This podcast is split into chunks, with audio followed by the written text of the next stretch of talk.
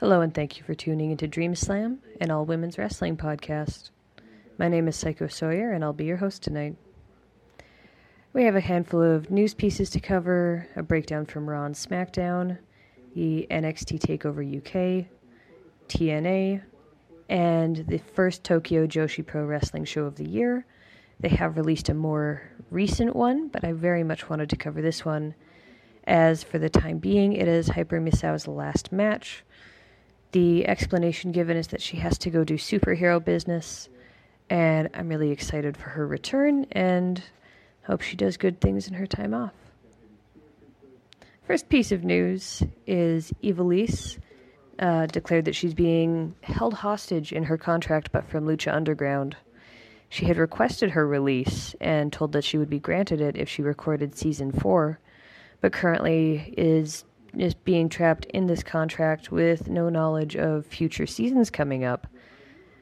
Joey Ryan also backed her up on the contracts being kind of strange. We have seen other people who were big in that company moving on to other places like Impact. So I don't know what the specific issue is to her contract or if we're going to see more people come out of the woodwork and talk about this as well. Utami Hayashishita, who primarily wrestles for Stardom, is now holding four titles after she won the Eve International Championship off of Viper. Viper is rumored to be going to WWE in the future as she has recently dropped all of her independent titles. Utami also holds the Goddess of Stardom tag title, Future of Stardom tag title, and the SWA title, which can only be challenged which you can only be challenged for by somebody not from your own country which is a really interesting work. If you go through and look, if you find the lineage of that title, it does like really clearly bounce between like um, Americans and Japanese people and British people. Victoria, also known as Tara in TNA, has announced that she will be retiring at the end of the year. She did debut in 2000, so she's had a pretty long run. She held the women's title more than more than once, I believe, when she worked for WWE and has been working the independents for the last couple years.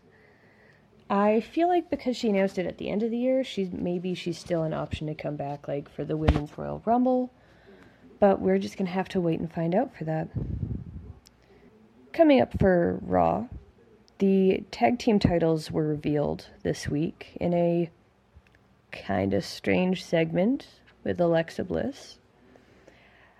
I feel like the weird spot with her getting her like with her getting her change room door opened doesn't need to be covered.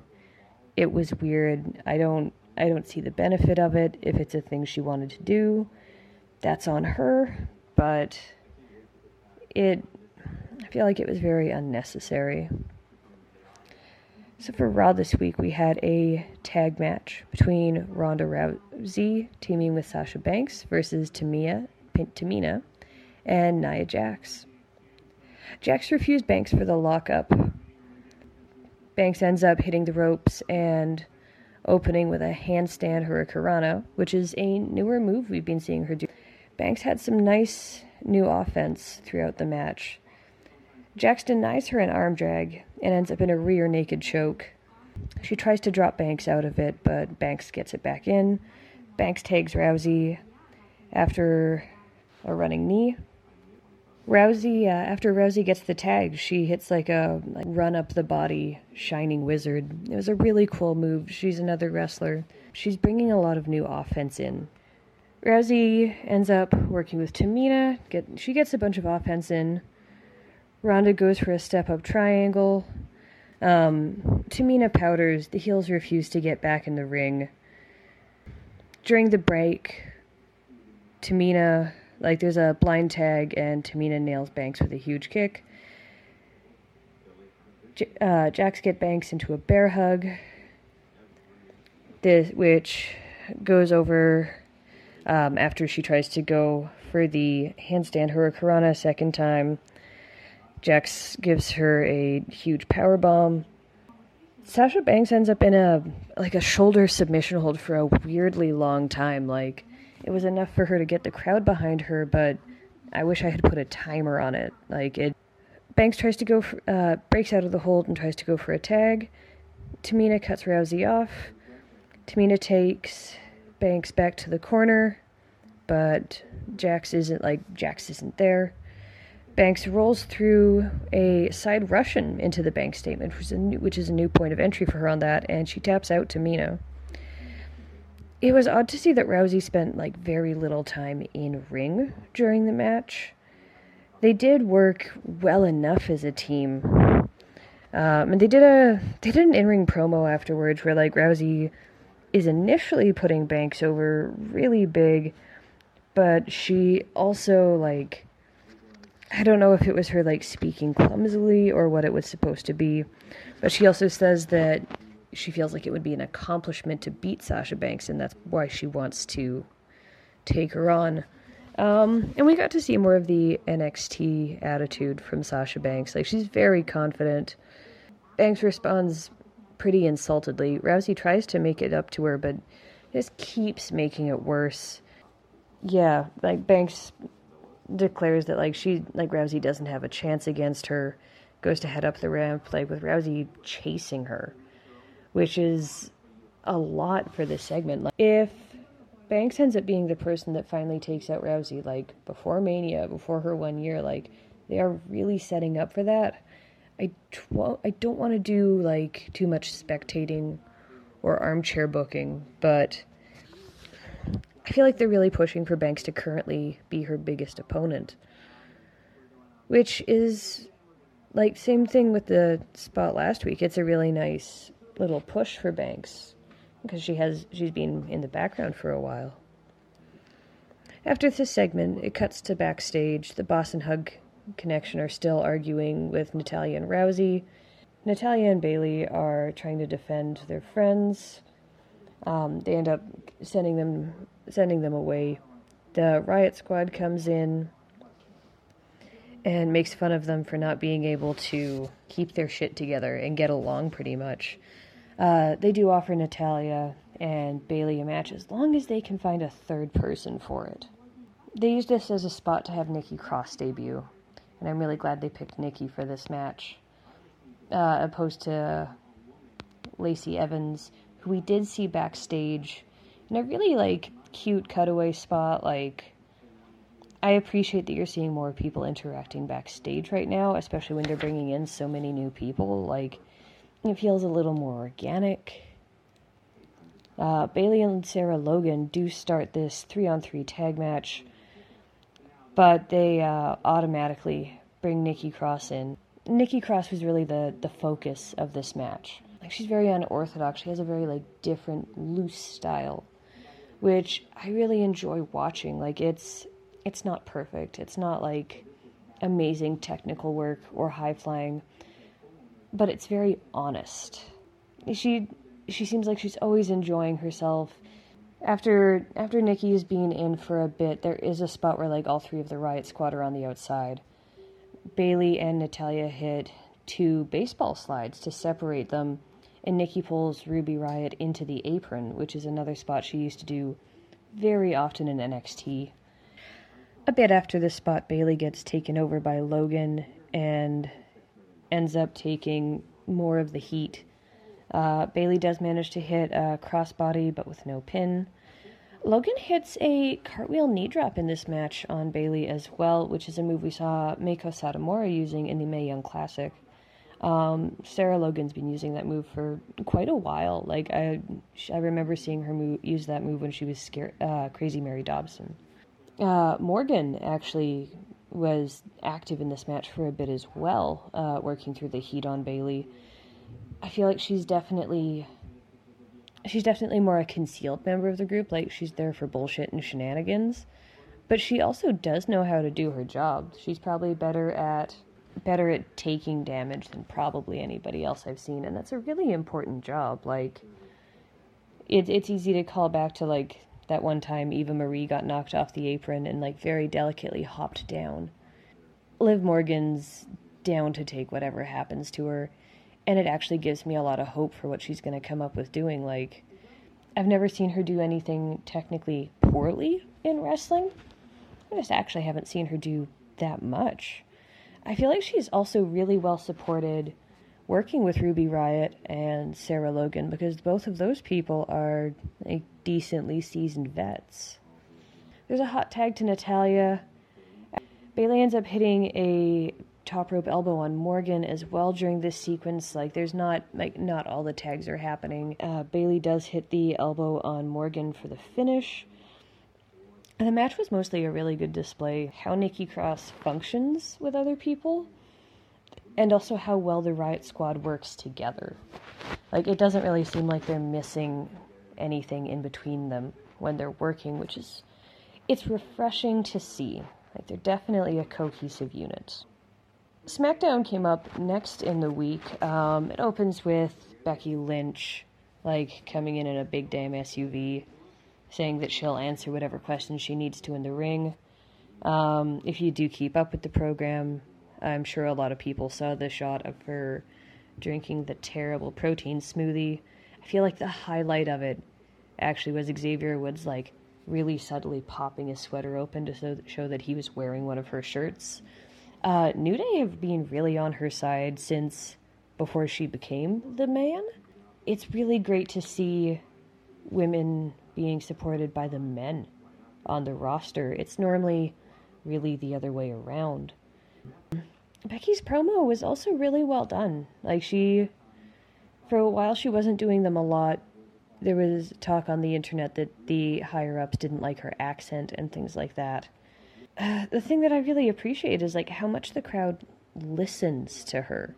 As somebody who's been in that position of talking in the ring to a room of people, it's really hard to get people to shut up and pay attention to you. And like you didn't hear anybody like starting chants or trying to what through what she's saying. They seemed very like intent and respectful.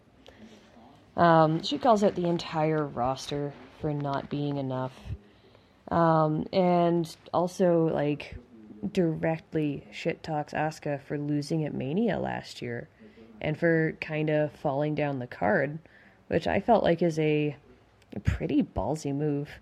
Asuka does come out and say that Becky is like like all fly no sting. She's all hype. The Iconics come out as well. Um, they say that Asuka and Becky are just classless and bossy, and they declare their intent to both ha- like both win the Royal Rumble and win the tag titles.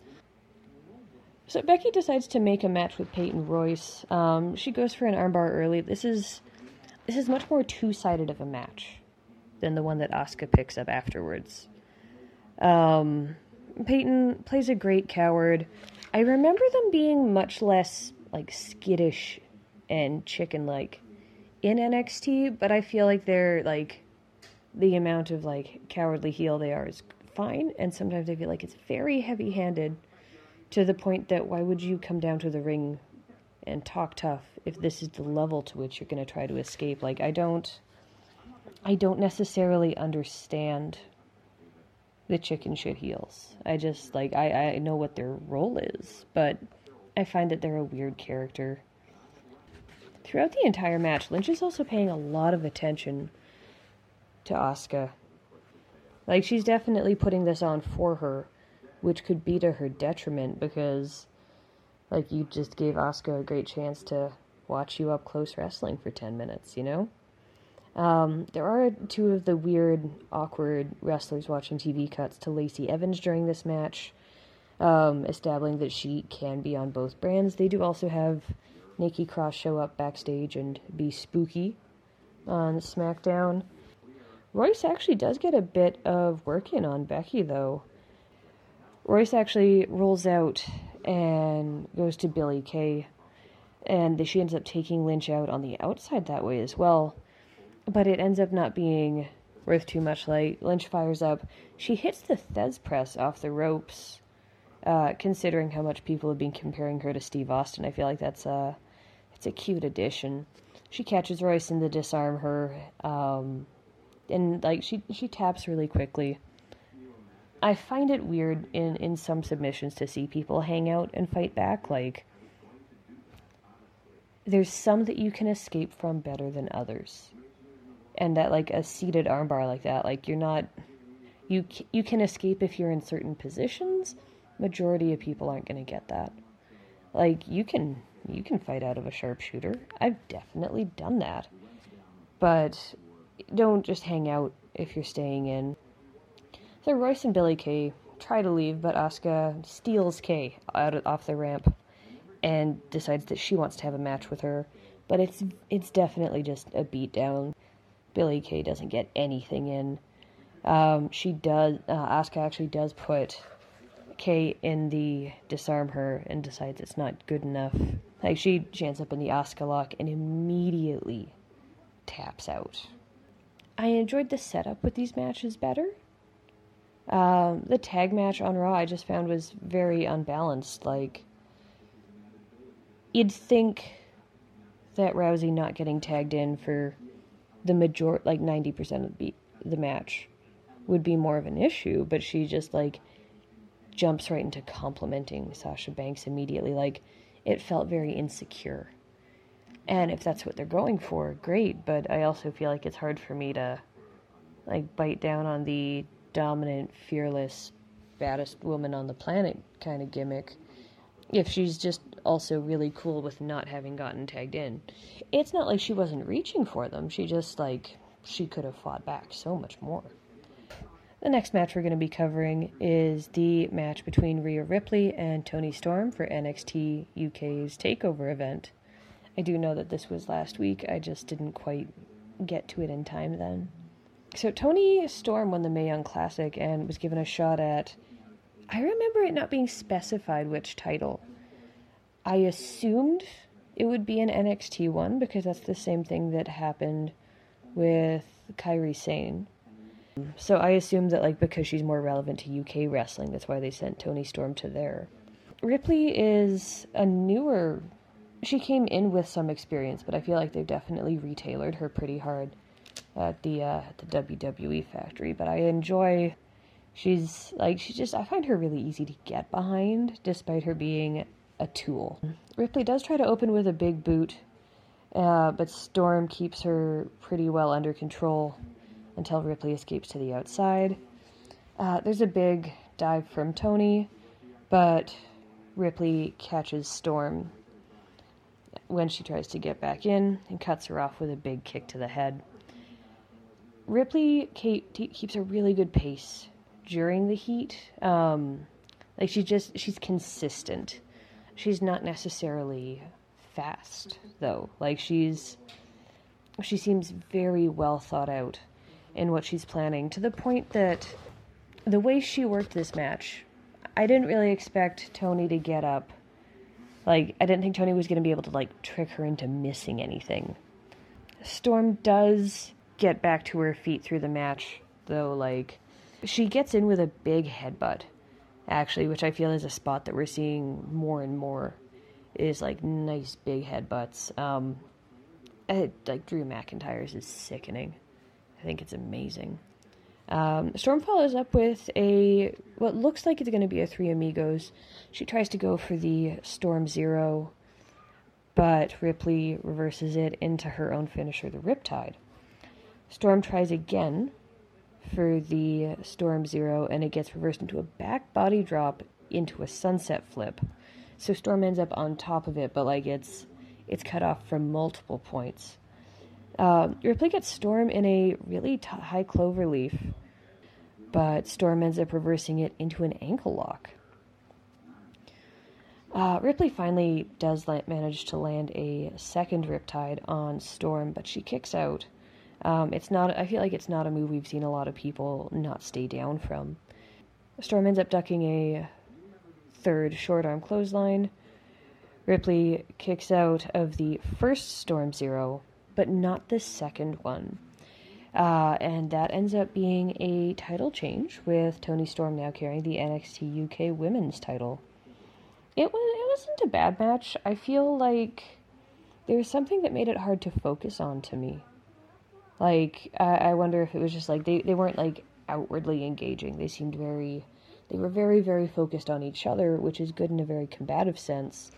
But in the context of wrestling, like when people get too wrapped up in just what they're doing. it makes it harder for the crowd to engage. Uh, like these are both folks that have done this before. They're in like in I've seen them do more engaging work through other things. And it was a really big match, so I feel like there's definitely room for this to happen. It just wasn't really what I expected. The Storm Zero is also a neat move. It's named after a drink that's pretty much like Japanese for loco, Uh, but it used to be a pile driver. Uh, the first time we saw it come through the Mae Young Classic, it was also a, uh, a shoulder. It looked more like a shoulder breaker, and in its current iteration, it seems like if I don't see 100% of the move, I always think it's a package pile driver, but it's more of a Tiger Bomb. I haven't been as caught up with NXT UK, but it does seem like they have some neat stuff on there. And if Viper is somebody who's actually getting moved up to that brand, I'm definitely going to make a point of checking it out. So I feel like I missed a segment on TNA because um, I'm now seeing some stuff about Rosemary coming back the second time. Um, what I did catch was Tessa had a very aggressive one-sided match against Callie. Like it, I find it hard to pick out any specific spots to talk about them because they just, she just beat her up.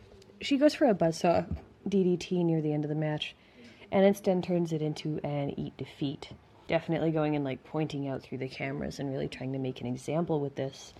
I've also since seen a video that Tessa Blanchard assaulted Gail Kim backstage and is currently suspended.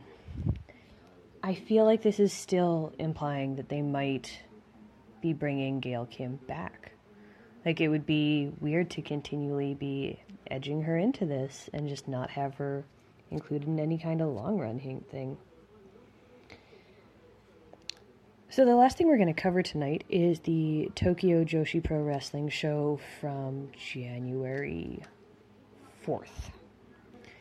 As I stated when I brought this up earlier, um, there is a more recent one which I will probably cover, but I had wanted to cover this show in specific because it has Hyper Misao's last match for a bit.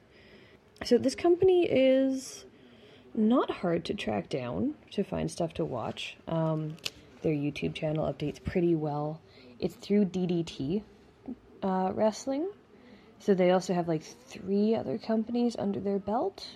Um, most more likely, most people might know that this is the company that Kota Ibushi wrestled a blow up doll, uh, who is an active member of their roster. There's silly matches, there's more hard hitting matches. It gives you a really good variety, I find. Um, they also have a streaming program. Their bronze membership is free, but you can't you don't have full access to their back catalog. Like they'll send you a video and you have x many days to watch it or and then you can't watch it after that. But i believe like their silver plan is like nine dollars.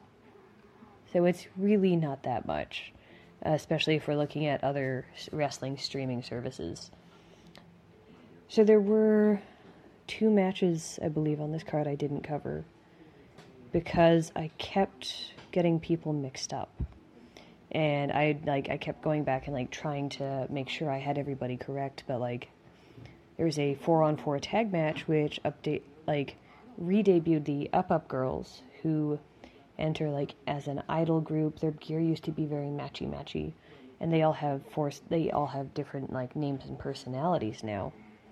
Um, so on one hand, like the match was neat, but there was also like I didn't I didn't want to do anybody wrong by confusing them with somebody else. So those are definitely matches like I can go back and cover more thoroughly. I just I don't want to do a bad job. The first match that we'll be covering for this is the triple threat match. It's a Queen of the USA match between Veda Scott, Yuna Manase, and Hyper Misao. So, to win the Queen of the USA match, the winner has to get the Stars and Stripes hat from one of the turnbuckles and dance until the ref is satisfied with it. Um, so this is definitely one of the more silly matches on the card. I don't feel like it's explicitly any worse than like a four corners match or like an item on a pole match. Um, the entire point is to beat down your opponent enough that you can do a dance It's not really any different than you have to beat down your opponent so much you can grab their flag. The DDT also does matches with stipulations like this often. Um, there was one, I think it was actually Hyper Misao versus Jun Kasai. The stipulation was that they had to eat an entire bag of cookies to win the match.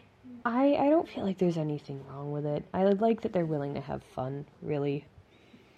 So the match actually begins with Misao requesting the match from Veda Scott and Yuna being added to it. It starts surprisingly serious though, like with everything I've given you. It's a like it's a frantic kind of a, a bit of a messy match, but it also opens with all three participants trying to get the hat. Misao threatens Scott's cat mask and uses it to take, like, eliminate Scott from the match for a bit. After a couple of quick, quick hat exchanges, uh, Veda sets up a top rope clothesline to Misao that also hits Yuna with a DDT. Two more hats come into play. All three people have hats now. Also, all three of them have tried to put one hat on the referee to make the referee dance, and he refused to take part. Three hats now. Um, the girls are kind of battling for spots in the ring so they'd be better seen. And they're all like trying to accomplish the goal of the match. Uh, Hyper Misao ends up put, applying a double schoolboy, which, like, the technique was actually really nice. She ducks a kick from Yuna and takes out Veda Scott. After some back and forth between Yuna and Misao, Scott ends up hitting a spear on Yuna and a back suplex on Misao to get enough time to dance. I'm sure this match sounds ridiculous, and it is. And also, everybody looked like they enjoyed what they did. Like, you don't have to, like, not to say that you can't be stoic or serious, but I, I feel like you can see the passion and the enjoyment in most of the workers for this company, and it's really refreshing. Um, so the next match on the card is the Bakuretsu sisters of Nodoka Tenma and Yuki Aino versus Millie McKenzie and Natsumi Maki. Um, Millie McKenzie is the one that won the Sendai Girls Championship last uh, last month. Uh, McKenzie and Nodoka start the match with a really strong lock- lockup and a really like true technical match. Um, like so much more than we're used to seeing commonly. Like this is like a very old school start to a match, which was really cool. Also, this match had some of the strongest looking headlocks I've seen like they exchange they exchange a bunch of technical moves. It's very nice to like it's very crisp to watch. Yuki and Natsumi get tagged in. Uh, Natsumi seems less experienced. Like she's she's very like happy and excited, but also definitely seems a little out of out of water here. Um, and she gets manhandled by Yuki for the first part of the match. Um, for the first part after her tag McKenzie gets tagged in after a drop kick in the corner, and she gets right back into the headlocks and in her ground game. Natsumi gets tagged back in with a hairbeal and a bo- like and goes right into a hairbeal and a body scissors, including a modified surfboard. Over the course of the match, I found that Natsumi actually really like she knew so much more than it looked like she knew when she first locked up. McKenzie gets tagged back in. Yuki finally gets in a body slam and tags Nodoka. McKenzie and Nodoka have a very nice, like, they're just a very nice pair of opponents. I'd happily watch them. After a failed pin, Natsumi gets tagged it gets tagged and comes back in with six drop kicks in a row. And then a really nice like rolling neck breaker. Yuki gets tagged back in, and we finally start seeing some double team action. There's a. Yeah, the first double team move we actually see is Nodoka running up her partner's back and hitting a crossbody on Millie McKenzie. There's a bit more work after the double team, um, but Millie manages to cut off an attempt at a doomsday device, but Yuki stays on top of Natsumi. Nodoka cuts off Natsumi on the ropes and takes a spear from Millie and a really high German suplex. Yuki and Natsumi are still legal. Yuki gets back under control until Natsumi reverses a straitjacket hold into a Northern Lights for the uh, finish of the match. The pre-existing tag team, like the Bakuretsu sisters, are like they definitely seem more unified. Um, they also seem more like on par with skill, and I think that might have actually been why they just seemed more collected. The next match we have is Meiko Satomura versus Reika Saki. Satomura was in the Mae Young Classic this year. Her role in a lot of the companies she works in is as a mentor, but also kind of as a final boss, similar to Mercedes, Mercedes Martinez in the States. She had a match against Maki Ito, who we'll be talking about later on, last year, that was a lesson in respecting your elders. Meiko leads the match immediately. Like there's there's a big era of fear from Reika right away. Like she she wanted the match and Satomura was happy to give it to her. But she might have bitten off more than she can chew. Reika struggles against every hold that Meiko puts her in until she finally manages to reverse a headlock into a head scissors, but she quickly gets brought back down. The overall pace of this match is very much like Satomura will be in control and in control and in control and Reika will manage to get in like a burst of action, but it's not like Satomura is too smart.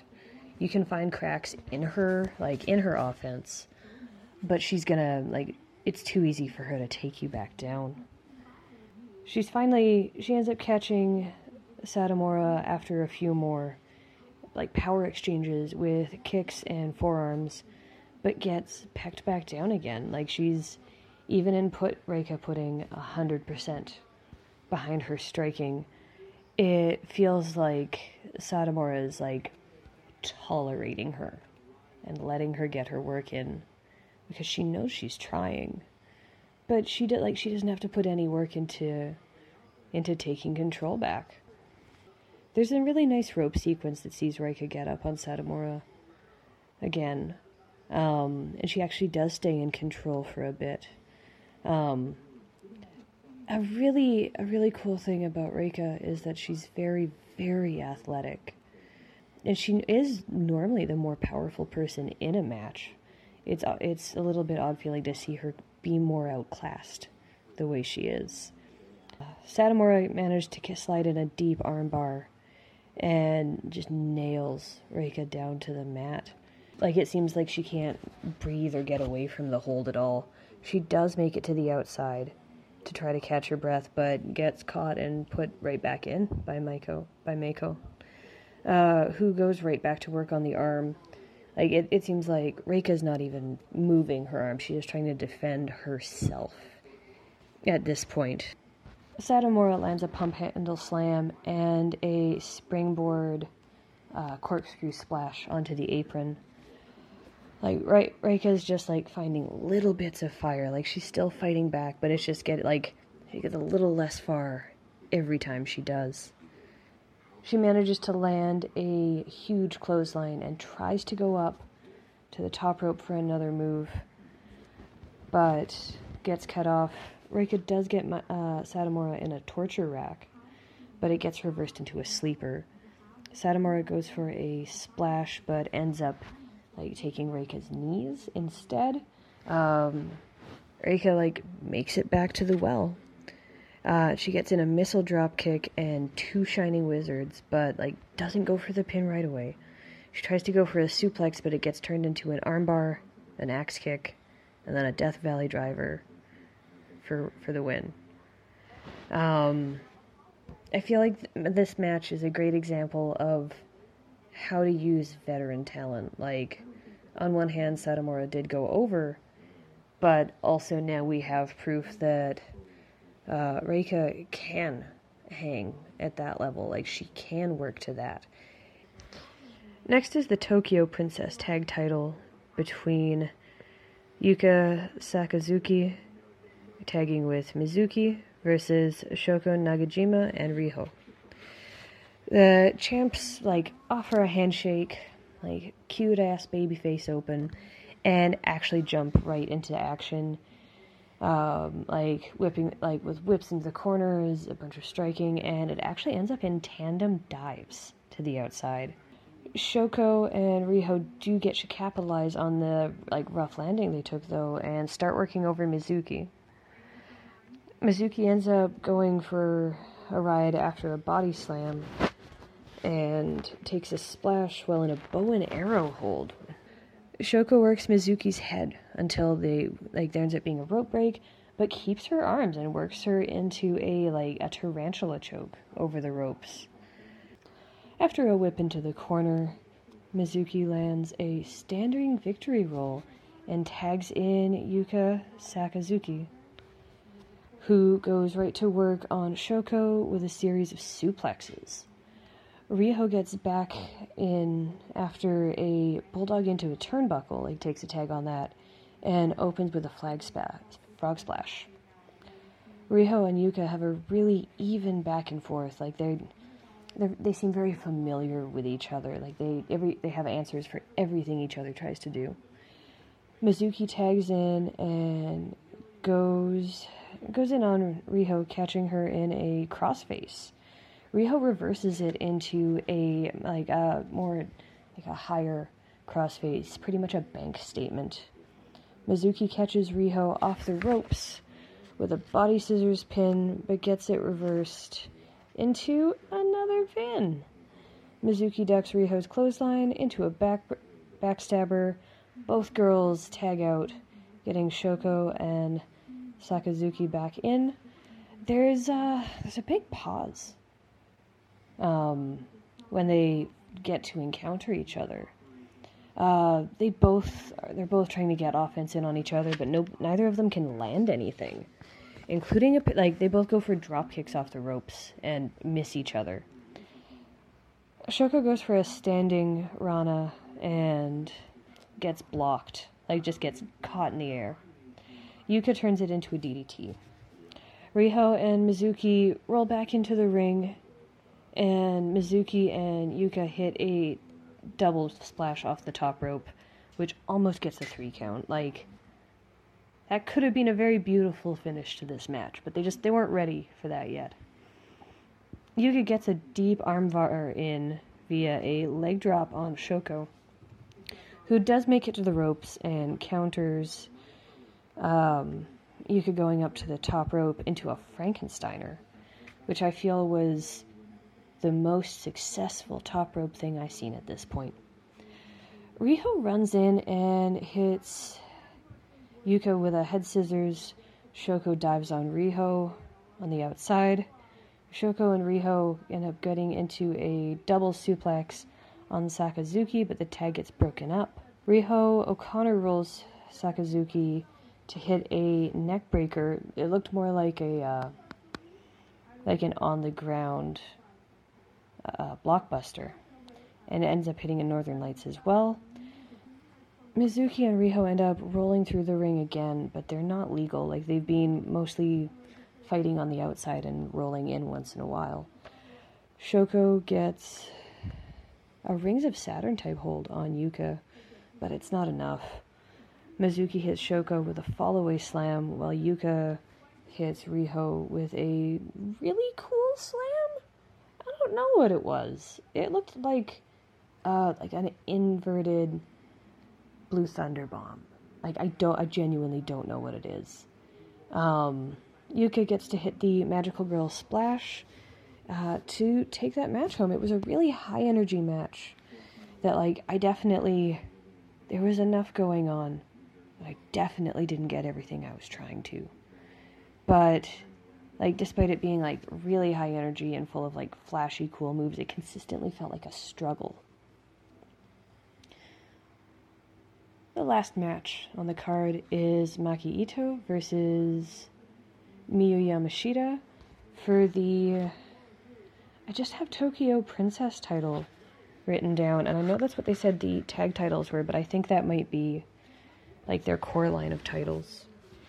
Um, so, Maki Ito is super intense and is also a little shit. Um, Yamashita is very much a foil to that. Like she's very serious and like her entire promo was her talking about how hard she's trained and that's why she's best. Um, Ito goes gets the crowd behind her right away, but still gets taken over by Yamashita with a bunch of strong kicks. They had a very clear difference in styles. Like Yamashita was a very like kick heavy striker. Uh, Maki Ito actually uses a lot of headbutts.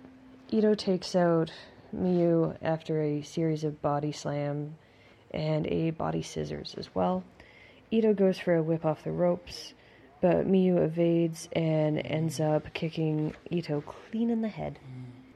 Miyu is like she's not moving super urgently, like it's it's the Randy Orton kind of vibe where like she's gonna hit her moves on you. And but they're all strong enough that like she doesn't need to lay everything in really rapid fire. Like she's taking you down efficiently. She easily takes control of Ito, who gets really frustrated really quickly. Um, Yamashita has as much skill as Maki Ito has aggression, which is also a really nice work into each other. Um, Ito blocks a whip attempt and takes a series of kicks as well as an eat defeat to get Yamashita back up. She counters, Yamashita counters any escape that Ito is trying to make until eventually Ito gets a like scoop slam in on her. Uh, gives Ito a room to land a series of headbutts and to cinch in a sleeper. I like the hold gets broken.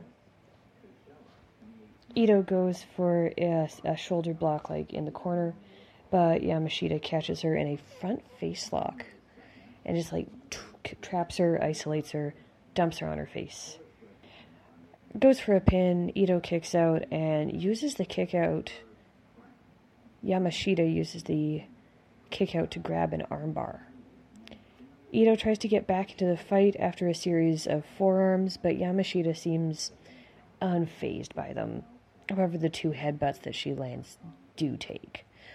Rather than going for a pin after the headbutts, which, like, I, I feel so sure that Ito would have won the match if she would have gone for it. Uh, she goes for a Boston Crab. Um, Ito also uses a lot of uh, Texas clover leaves. Like, she's good at keeping her opponents down on her level. After the hold gets broken, Ito goes to the top rope, but Yamashita cuts her off. Ito hits a diving headbutt, but Yamashita kicks out at two. Ito goes for a sleeper, but receives an F5 for this, and like an- another series of strong kicks. Yamashita tries to hit a kick off the ropes, but gets trapped and gets uh, caught with a DDT. Um, she does counter another headbutt with a kick and a running knee for the finish. The bulk of the striking in this match was really divided clearly into either kicks or headbutts, which was really neat to see like yet another really distinct separate style.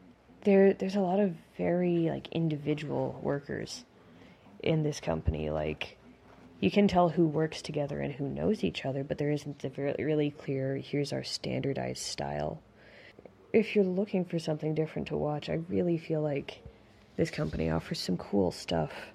The quality of all the matches was pretty high. Like there was some similar spots, but that's like that I feel like that's increasingly common. Um, the crowd was super into the show as well. Like they were really audible the whole time. Uh, I also never felt like I could call how any of the matches were going to go. Uh, so I'd like to give a shout out to Dead by Con, which is happening February 16th and 17th. They're sponsors of Monster Pro Wrestling, and they are Edmonton's first horror movie festival. I will definitely be there the whole weekend. Um, if you check out their website, deadbycom, deadbycon.ca, you'll be able to find more information about tickets and guests. And I'd like to give a shout out to the Buckingham on Whyte Ave as well. I'll be hosting wrestling trivia there on January 27th for the Royal, Royal Rumble. Um, I'll have tickets for the next MPW show, which is on February 2nd, uh, when I'm at the Buckingham as well. You can also find me on Twitter at DreamSlamAWWP or on Facebook with the same name. Uh, I've been Psycho Sawyer. I'm gonna try to cover Rise for the next show because they believe they had their 12th show. And Shimmer 56 was this weekend as well. So I'm gonna see what all I can get, find for those to cover. And we will see you next time.